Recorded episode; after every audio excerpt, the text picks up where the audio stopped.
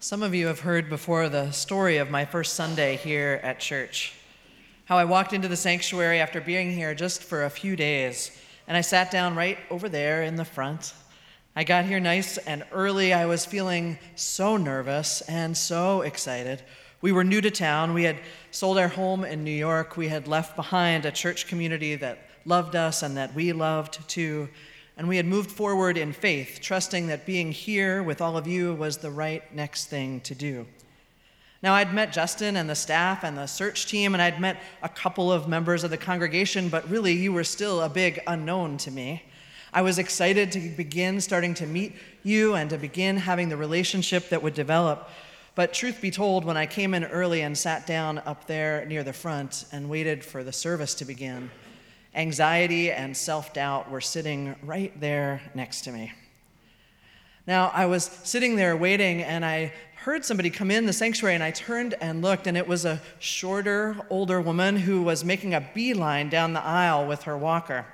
She came right over to me, and I introduced myself to her, and before she even shared her name with me, her hands were up on my face, cupping my face as she was tipping her forehead in to touch mine, looking me right in the eyes and saying, I'm so glad you're here. We've been waiting for you. I don't think I've ever received such a genuine, pure welcome in my life. It's obviously stuck with me. I tell you about it all the time, and I tell you about it because it's important.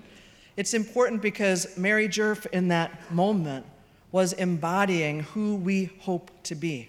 She was embodying universalism as I know it, that wide open embrace, that circle of love that is so big that it leaves no one outside, that circle that draws you in and lets you know that you are whole and holy and worthy.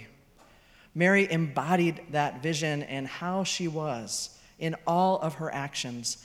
And it is the call that is being offered for each of us as well.